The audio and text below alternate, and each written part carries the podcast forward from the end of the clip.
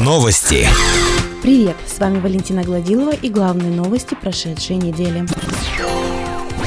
Директору комплексного центра социального обслуживания населения Верхнего Уфалея Ольге Скрипченко присвоено почетное звание «Заслуженный работник социальной защиты населения Челябинской области». Награда была вручена в конце декабря губернатором Челябинской области Алексеем Текслером за оказание своевременной социальной помощи гражданам Челябинской области. Всего в этот день награды различного уровня получили 30 южноуральцев.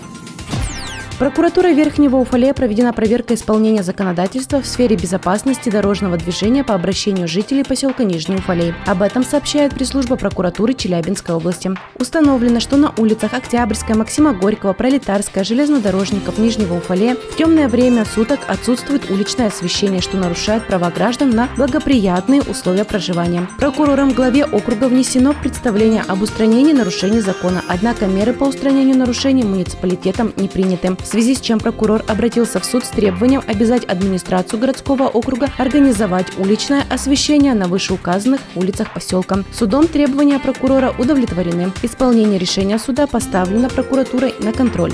Как пояснили в Уфалейской мэрии, вынесенное решение суда однозначно будет исполнено. Предварительно сделанные расчеты показали, что установка освещения на улицах Октябрьской, Максима Горького, Пролетарской и Железнодорожников обойдется муниципальному бюджету в 1,4 миллиона рублей рублей. В данный момент эта сумма в бюджете не предусмотрена. По поручению главы сотрудники отдела ЖКХ проведут детальный окончательный расчет затрат и подготовку сметы для поиска источника финансирования выполнения этих работ в местном бюджете.